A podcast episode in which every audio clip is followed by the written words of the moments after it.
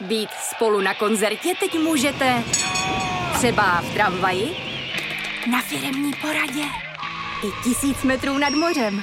Jsme tu, abyste mohli být mezi svými kdekoliv. Tak zůstaňte ve spojení díky datům na naší nejrychlejší mobilní síti v Česku. T-Mobile.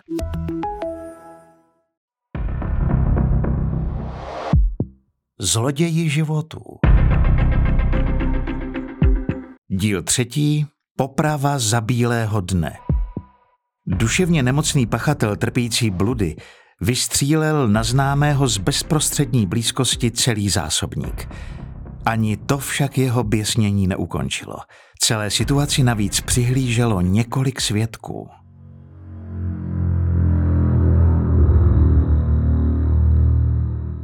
Listopad 2014.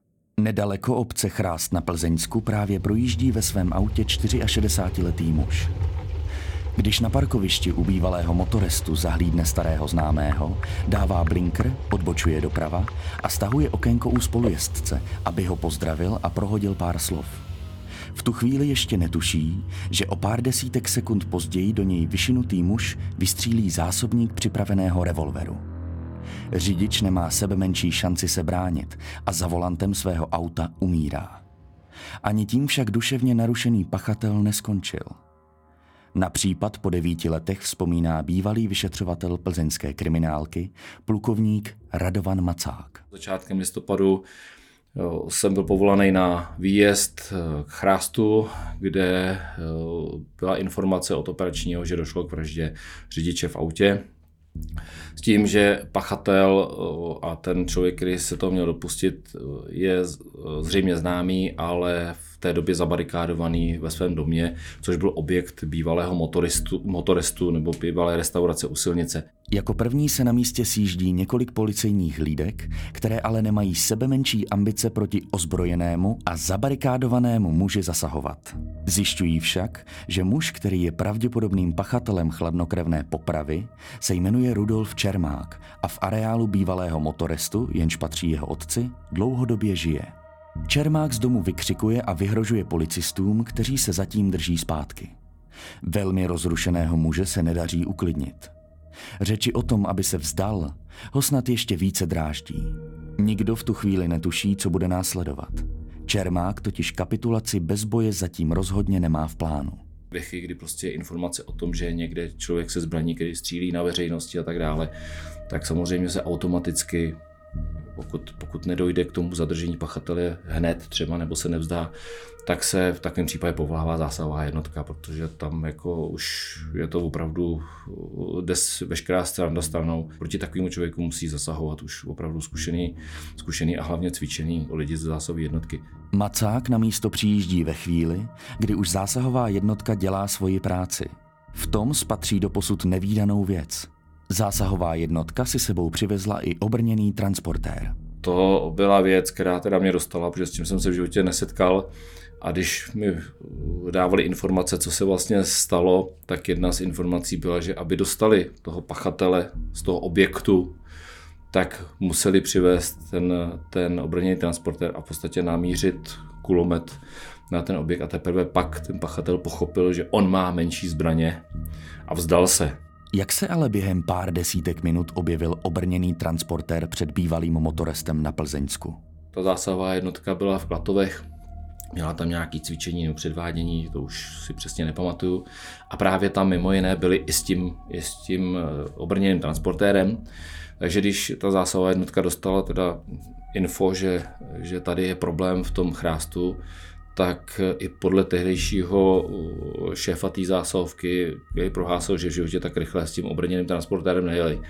Že chvílema to jelo jako osobák rychle a uh, byli schopni se prostě z těch klatov do toho chrástu dostat snad za tři hodiny i s tím obrněným transportérem. Jakmile je Čermák zadržen a největší drama je zažehnáno, čeká na policii při prohlídce areálu další šok. Co kdysi bývalo motorestem a restaurací, dnes připomíná spíš nedobytnou pevnost.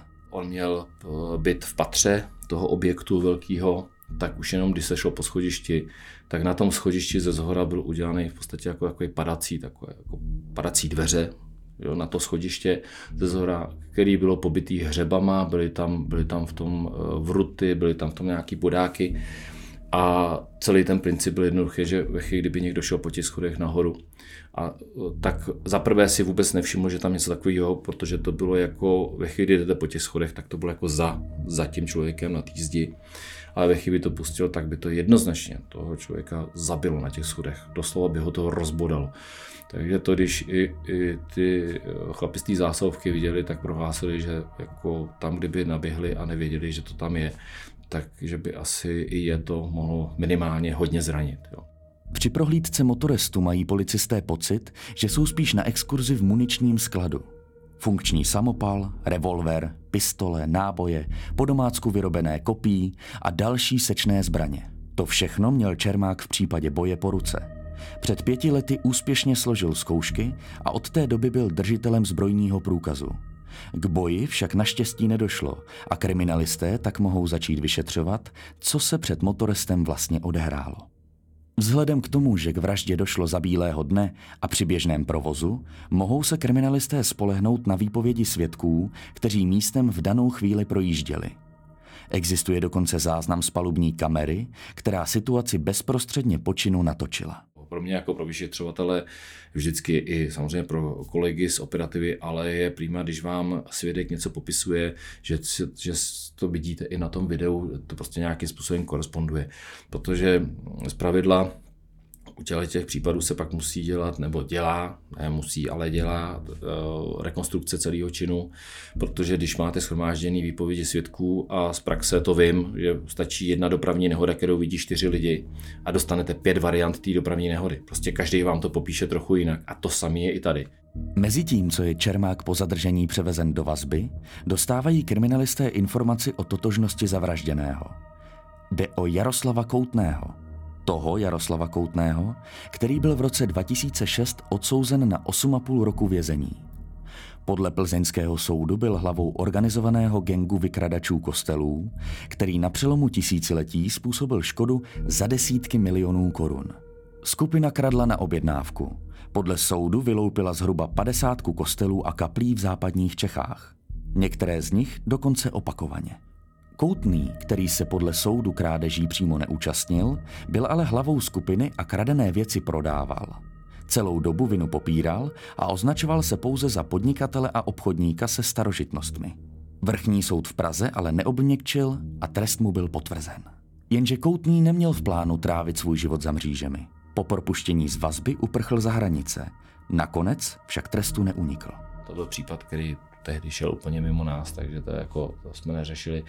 Ale, nebo respektive řešilo se to na krajský kriminálce, ale v době, kdy já jsem tam ještě nebyl, takže jako o tom případu fakt nic nevím.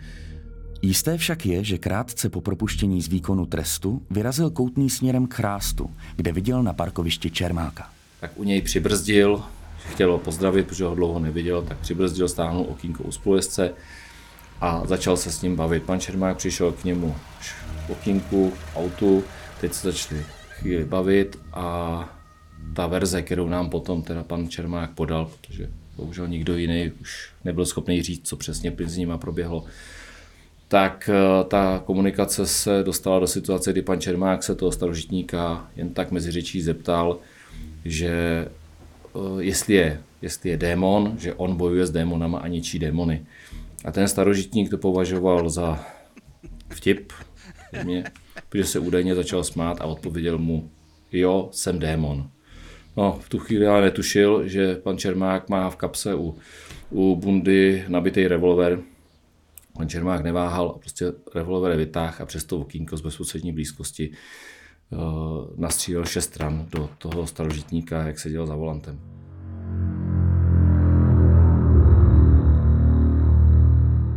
Čermákovo běsnění tím však ani zdaleka nekončí. Poté, co Koutného zasypal ranami z revolveru, odchází Čermák do svého bytu, aby si doplnil munici.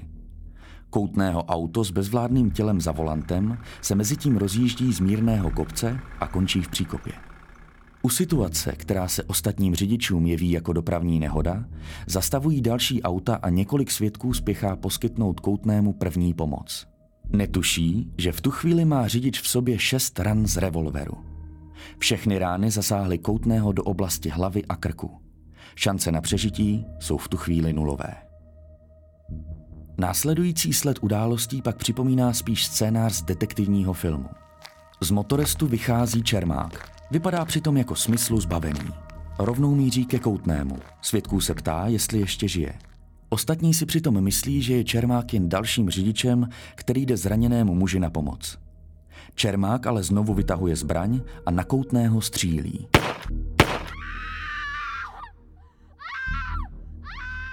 V nastalém zmatku a všudy přítomné panice odchází Čermák naprosto klidným krokem a bez jakýchkoliv emocí zpět do domu, kde se až do příjezdu zásahové jednotky zabarikáduje.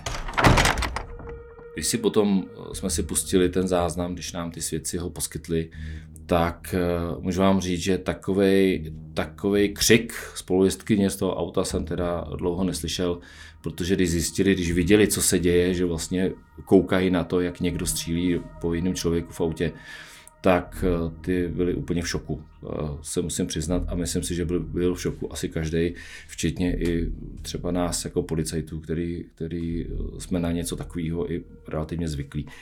Takže to bylo tak svědectví online, by se dalo říct, protože to bylo na té na kameře natočený. Takže pro nás bylo plus, že v tu chvíli o tom pachateli nebylo pochyb, že, že to je ten Čermák. Krátce po činu se informace o vraždě objevují v médiích. Často se spekuluje o motivu vraždy.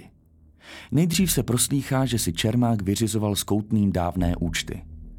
To později vyvrací dcera zavražděného, která v polovině listopadu téhož roku pro deník právo říká následující. Čermák je duševně nemocný člověk, který v minulosti ohrožoval sekerou i vlastního otce. Přesto vlastnil zbrojní průkaz. Je to vyšenutý kripl. Reaguje i Čermákův otec. Vím, že pistoli měl legálně. Co se mezi nimi odehrálo, nemám ponětí. Ani jsem v tu dobu nebyl doma. Přijel jsem, až když mi to dcera zavolala. Další svědci, kteří na vlastní oči střelbu viděli, se okamžitě dostávají do hledáčku novinářů. Nikdo z nich se k traumatickému zážitku pochopitelně vracet nechce. Čermák končí ve vazbě. Jeho duševní stav začíná zkoumat celá řada odborníků, v čele se soudními znalci z oboru psychiatrie. Se pokládá otázka nejen, jestli ten člověk v době toho spáchání trestného činu, jestli trpěl nějakou duševní nemocí, ale samozřejmě další otázka je, jestli byl schopen rozpoznat nebezpečnost svého jednání a další otázka je, jestli byl schopen ovlivnit to svoje jednání. Jedna věc je, že se člověk eh, dopustí trestního činu nebo činu, který eh, naplňuje znaky eh, skutkovou podstatu trestného činu. A druhá věc je, jestli to, když se toho dopustil, jestli vůbec věděl, že se to dopouští. Čermák u výslechů a později také během soudních líčení obhajuje svoje jednání tím, že v podstatě jen bránil svůj život a životy členů své rodiny.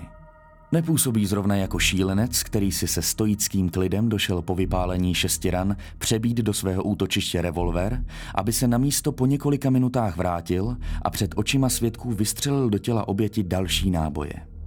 Rodina Koutných mi vyhrožovala likvidací, když někomu řeknu, že jsou napojeni na teroristy. Obhajuje Čermák vraždu starožitníka Koutného, jehož pravou rukou byl v dřívějších dobách jeho syn, jenž také figuroval mezi odsouzenými kostelního gengu. Kromě teroristů mluví Čermák v různých souvislostech o agentech FBI. Koutný byl podle něj dokonce napojen na skupinu, která měla na svědomí teroristický útok, k němuž došlo v New Yorku 11. září 2001. Předem věděl, že se to v té Americe stane. Ještě s jinými lidmi seděl u televize a čekal, až to budou vysílat. Diktuje Čermák do protokolu. Nejčastěji však mluví o démonech, proti kterým soustavně bojuje – Ptáte se, jak je možné, že člověk s takovým pohnutím mysli mohl celých pět let vlastnit zbrojní průkaz? Měl jsem kladné stanovisko od praktického lékaře a normálně udělal zkoušky. V té době ještě nebyly povinné psychotesty. Z posudků psychiatrů nicméně vyplývá, že Čermák trpí paranoidními a persekučními bludy. Proto se cítí ohrožený domělými nepřáteli. V důsledku této psychické poruchy nebyl v době spáchání činu vůbec schopen rozpoznat protiprávnost svého chování a ani jej ovládat. Konstatovala později u soudu žalobkyně. Tam ta psychika fungovala tak, že prostě vůbec netušil, že se dopouští něčeho špatného. No. Jestli se Čermák Koutného zeptal na příslušnost k démonům nebo teroristům, dnes už není možné ověřit. Koutný ale zřejmě celou konverzaci považoval za vtip. Kriminalistům k tomu Čermák vypověděl následující. Nevěřícně jsem se ještě jednou zeptal na stejnou otázku a dostal stejnou odpověď. Z toho jsem usoudil, že všechny ty výhrušky, které se ke mně donášejí, jsou skutečné. Ze strachu o svůj život a celé mé rodiny jsem vystřelil několikrát za sebou. Pak jsem se vrátil domů a měl jsem strach, že by Koutný mohl přežít a mstít se. Vrátil jsem se zpátky. V té době už tam stáli dva mladí lidé. Stoupil jsem si před ně a dvakrát ho ještě střelil do hlavy. Pak jsem utekl zpátky do domu. Vadí mi to, co jsem provedl a nehodlám to už opakovat, ale pořád si myslím, že jsem k tomu měl důvod. Policistům a psychiatrům se Čermák svěřuje i s dalšími představami. Dozvěděl se prý, že mafie vedená Koutným chce unést manželku a dceru amerického miliardáře Donalda Trumpa a přinutit ho přepsat na ně veškerý svůj majetek. O podivném chování přitom minimálně někteří členové Čermákovy rodiny věděli. Podle jejich výpovědi se Čermák často obával, že mu na zahradě přistanou teroristi v helikoptéře. Proto u sebe neustále nosil revolver. Nebylo výjimkou, že dveře osázené hřeby nechával spadené. V červenci roku 2015 se Krajský soud v Plzni nad Čermákem chystá vynést verdikt. Zvažuje přitom posudky psychiatrů a soudních znalců. Podle nich jednal Čermák v nepříčetnosti v důsledku duševní poruchy. Trestní stíhání je proto zastaveno. Vzhledem k hrozbě, kterou by pro společnost představoval na svobodě, je umístěn do detenčního ústavu. Soud každý rok přeskoumává, zda důvody detence stále trvají.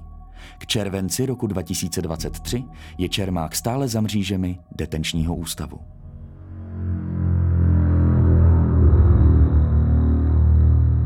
Sledujte podcast Zloději životů také na Instagramu a dozvíte se informace o dalších chystaných dílech. Podcast Zloději životů vyrobili novinky CZ, Jakub Štěpánek, Richard Wagner, David Rineš a Aleš Procházka.